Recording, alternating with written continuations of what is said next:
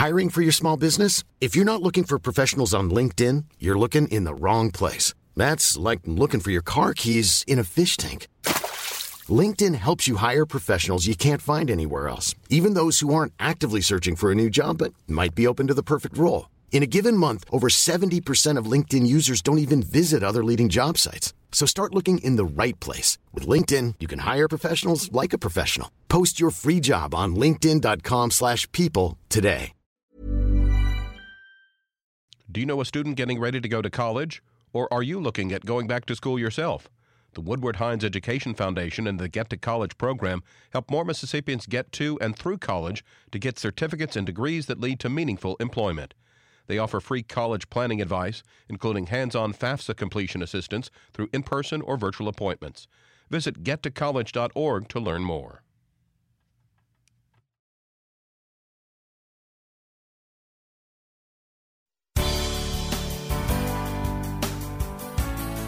Good morning. It's 8:30 on Friday, September 30th. I'm Michael Guidry in for Desiree Frazier, and this is Mississippi Edition on MPB Think Radio. On today's show, Mississippi faces an HIV epidemic. We examine what activists are doing to address stigma and discrimination. Then Mississippi and other Gulf states rank near the bottom in climate PrEP. We look at how states can keep residents safe in severe weather. Plus, what the president's commitment to end food insecurity looks like for the Magnolia State. This is Mississippi Edition on MPB Think Radio.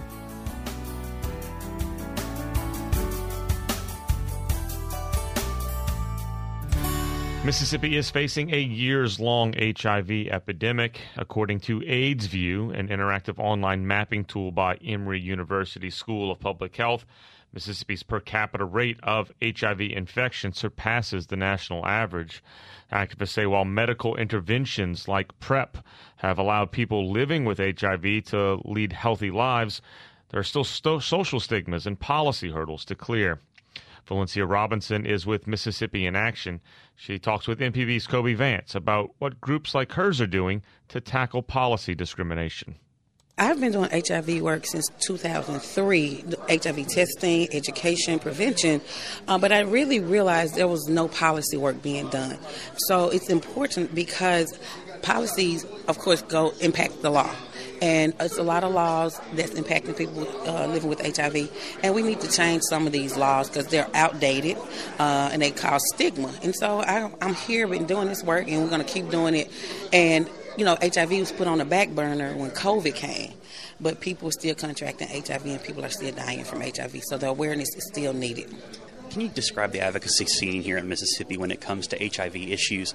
What are some of the policies y'all have been pushing for, and what are some things that the state could do to, you know, make life easier or make it better for people who are living with HIV in the state? Since 2019, we've been trying to work around the criminalization piece. So in Mississippi, we have a statute. It's HIV disclosure and exposure. Even if you have, you're living with HIV and you are virally suppressed, if you do not disclose to your partner and the partner find out, they can press charges on you and they would go to jail and it would be a felony charge. We also had exposure when people, it was used for correctional officers, but people outside the correctional facilities, they use this law too. A lot of people, you know, they spitting is nasty, period. And so a person with HIV, if they spit on a law enforcement officer, they get a felony and up to 10 years and $10,000 fine. And so it's disproportionate. The laws doesn't match the science, and we just want them to go in and change that because it's stated 5 fluids. It's feces, urine, semen, blood, and saliva. And we know out of the 5, only 2 of the fluids hold HIV, blood and semen. And so we just starting off, just get those other fluids out of there first of all. And so we can move forward in taking, you know, modernizing the laws here in Mississippi. Across the nation, we've started to see new attacks on people that are living with HIV, especially when it are people that have not contracted it. When it comes to PrEP, what could that mean for people who, you know, are at risk for HIV and are living with HIV in Mississippi if those do start to affect people in the state? Well, it's going to look like, you know, I say now, thank God for Texas, right?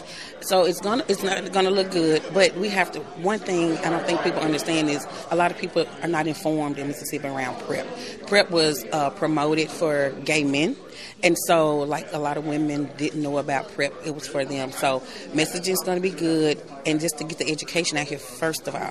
Second of all, let's look at the reproductive health piece right quick. So just imagine a woman living with HIV or a pregnant person living with HIV gets pregnant. So that means you've had, people would assume you had unprotected sex, so it goes into exposure. And a woman or a pregnant person can be criminalized for that. And so we have to know the laws, try to get in ahead of what may come, because we have to look at what's going on in other states. And I'm glad you referenced Texas.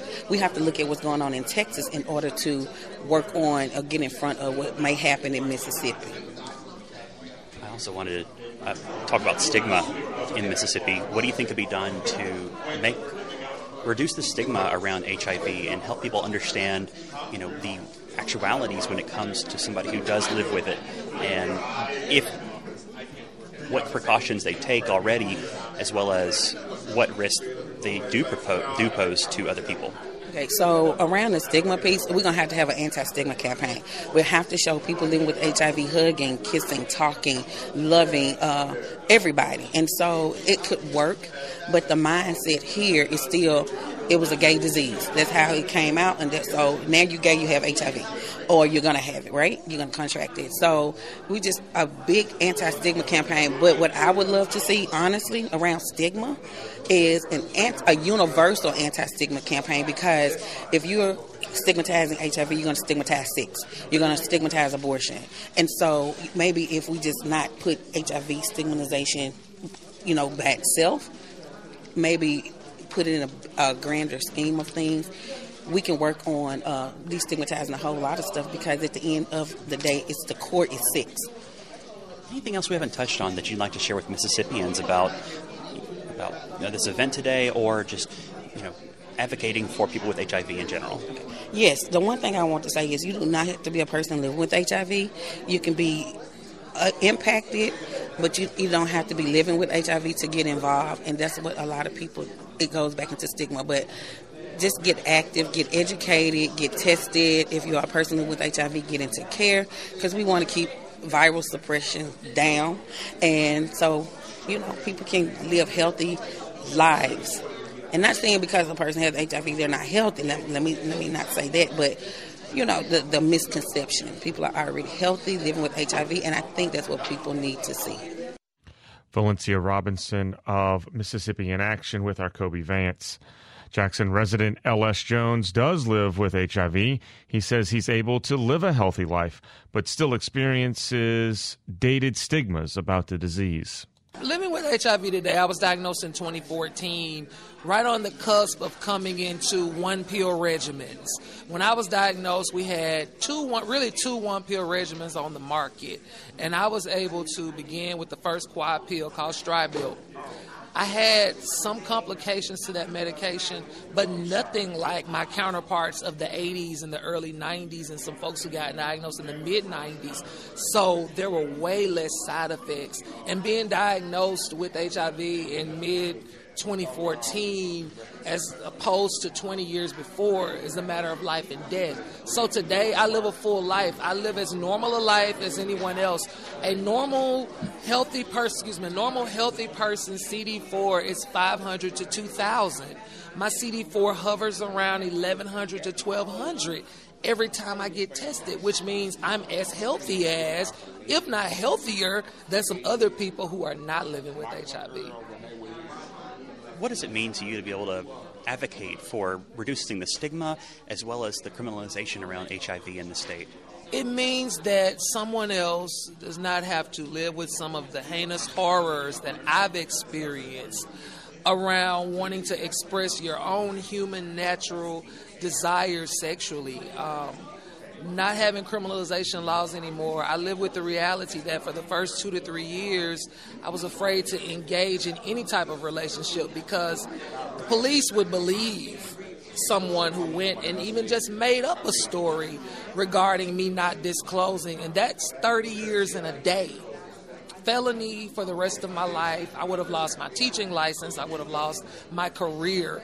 And so having the information of you equals you and the science over the stigma and being in spaces like this, meaning changing these laws. Changing these laws would mean someone else does not live with the fears that myself and others who have lived with HIV even longer, some of us still deal with that. So that's the whole picture. It's making sure that people 10 years from now don't live with this reality like I've had to live with. Jackson resident L.S. Jones. In 2019, the Mississippi Department of Health issued a plan to reduce new HIV infections in the state by 2025. Coming up, Mississippi and other Gulf states rank near the bottom in climate PrEP. We look at how states can keep residents safe in severe weather. This is Mississippi Edition on MPB Think Radio. When you look at your vehicle, think of MPB. Need to get rid of your ride? Donate it by calling 877-MPB, the number 4, CAR. Need to have some work done on your truck? Listen to AutoCorrect Thursdays at 10, Saturdays at 11. An MPB license plate reminds you that MPB is with you wherever you go. Go to your county office and ask for an MPB car tag. MPB and cars, better together.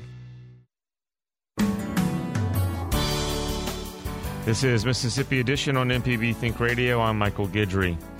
Alabama, Louisiana, and Mississippi rank among the bottom 10 states in the country when it comes to providing housing that's affordable, healthy, and adapted to a changing climate. That's according to a new source card from a climate change research organization.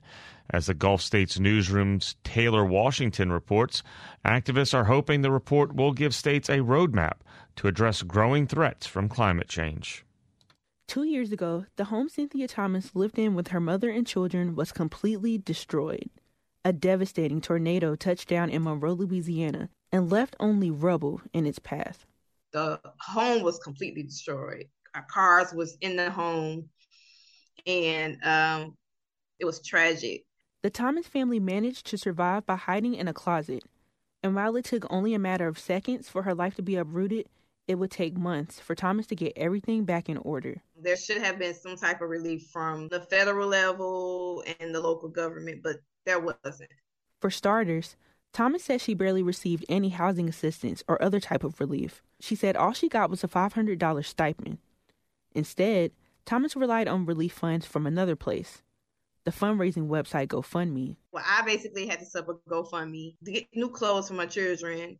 I wasn't worried about me. I was just worried about their needs. Luckily, they were able to stay with family for a few months until they found permanent housing. As unpredictable weather in the Southeast becomes more frequent due to climate change, stories like theirs are becoming all too common. The twister turned planes around at the Monroe Regional Airport. Power outages and life-threatening floods. Ida made Mississippi. I'm standing on someone's lawn that is flooded out. I'm going to make my way to... A new scorecard wants to measure how prepared states are to deal with this type of extreme weather and gives tips for how they can improve. What it does is it ranks all the states to evaluate the approach states are taking to providing healthy, affordable, and decarbonized or clean energy housing. That's Sarah Hayes. Hayes is the lead researcher on the new report published by the American Council for an Energy Efficient Economy. They call it ACEEE for short. The scorecard measures how much time and money states have spent addressing things like affordable housing, bill assistance, and energy utilities. Louisiana, Mississippi, and Alabama didn't score well. They're in the bottom 10. But Hayes says this doesn't have to be the case. The report suggests that even something as simple as data sharing among different agencies could help states serve their residents better. There is nothing holding the Southeast states back. I just want to make that really clear. Andronika Morris, who leads the Greater New Orleans Housing Alliance, agrees. She says politicians have known that climate change has been affecting Louisiana's housing situation for decades. Louisiana's Louisianianness is why we're in the bottom 10. It is that failure to address needs from a systemic standpoint. That's the bigger problem. Morris says that a lot of households she works with are in flood-prone areas, struggle with high utility bills, and lack access to basic resources like running water. She also says that climate change is only making these things worse. That's why she hopes that the ACEEE report can serve as a roadmap for state leaders. We've got achievable goals. Even if we're miles away, we know where we're going. After losing her house to the tornado, Cynthia Thomas left her career in broadcast journalism. She became a program coordinator at the advocacy organization Housing Louisiana. She wants to empower others to hold policymakers accountable. Something that I learned since starting here is basically you have to fight for that because sometimes no one else is going to fight for you. For the Gulf States newsroom, I'm Taylor Washington. The Gulf States newsroom is a collaboration among MPB and radio stations in Louisiana and Alabama. Coming up, what the president's commitment to end food insecurity looks like for the Magnolia State. This is Mississippi Edition on MPB Think Radio. Hey, this is Larry Morrissey with the Mississippi Arts Commission. I'm one of the hosts of the Mississippi Arts Hour, the arts interview show on Think Radio. We talk with visual artists, musicians, writers, as well as people who help bring the arts to their communities. We hear about how each artist learned their craft and get some insight into their creative process. You can hear the Arts Hour every Sunday at 5 p.m. on Think Radio, or listen anytime by subscribing to the show through your favorite podcasting app.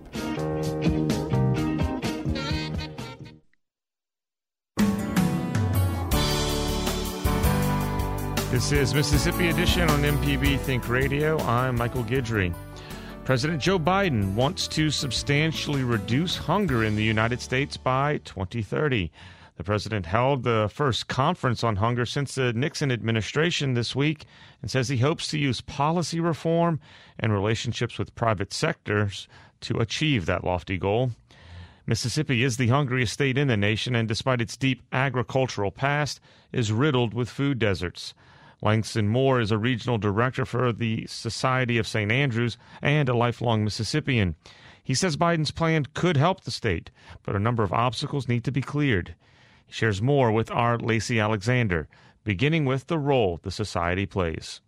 We work with farms across the state of Mississippi to rescue food that would normally go to waste. The food can be, too big, too small, the wrong color, the wrong shape, the wrong size.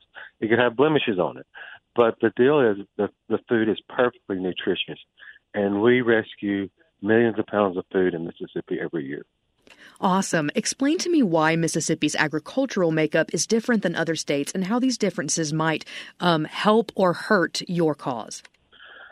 Well, I can't really speak from other states only because I'm a lifelong Mississippian.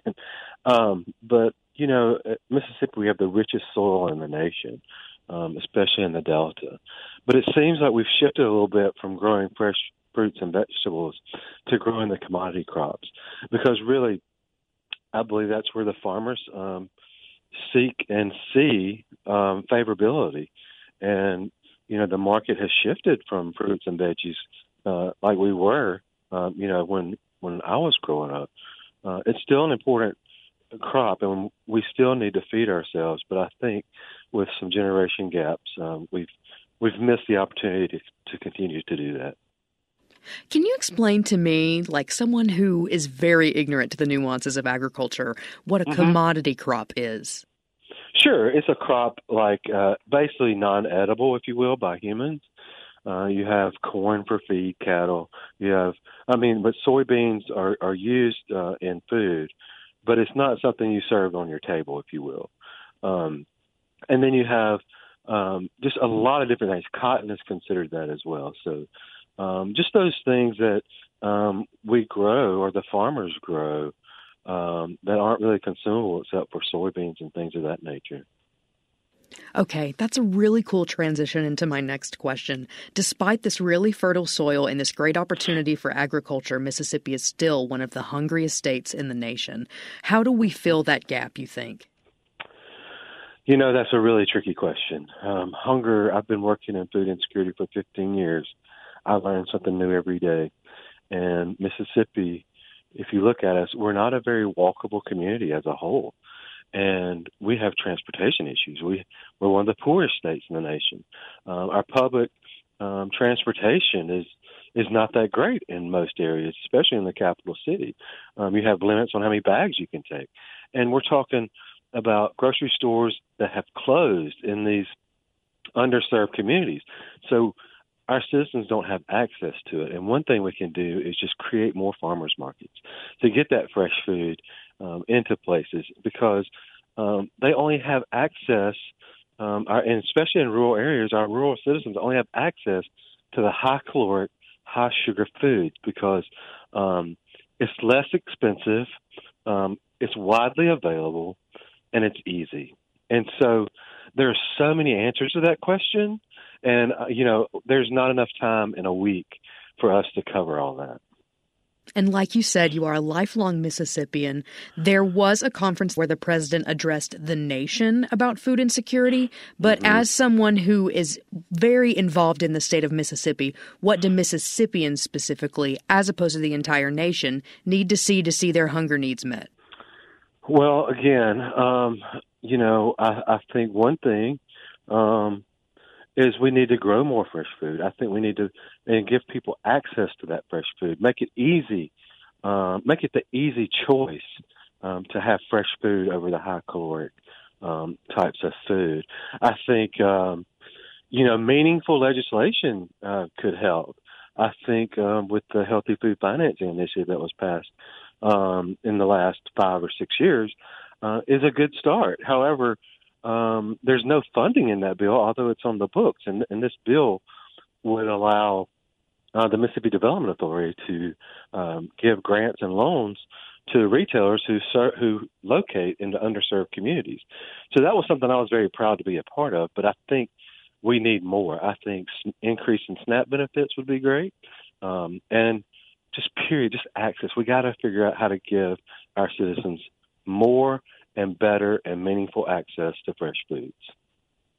So when you hear of these, you know, President Biden proposed policy change, he revealed some deals and some donations he received from private business entities. Do you hope or think that these promises that he's making are going to influence Mississippi? I always hope there are going to be policies that make Mississippi better and to help our citizens.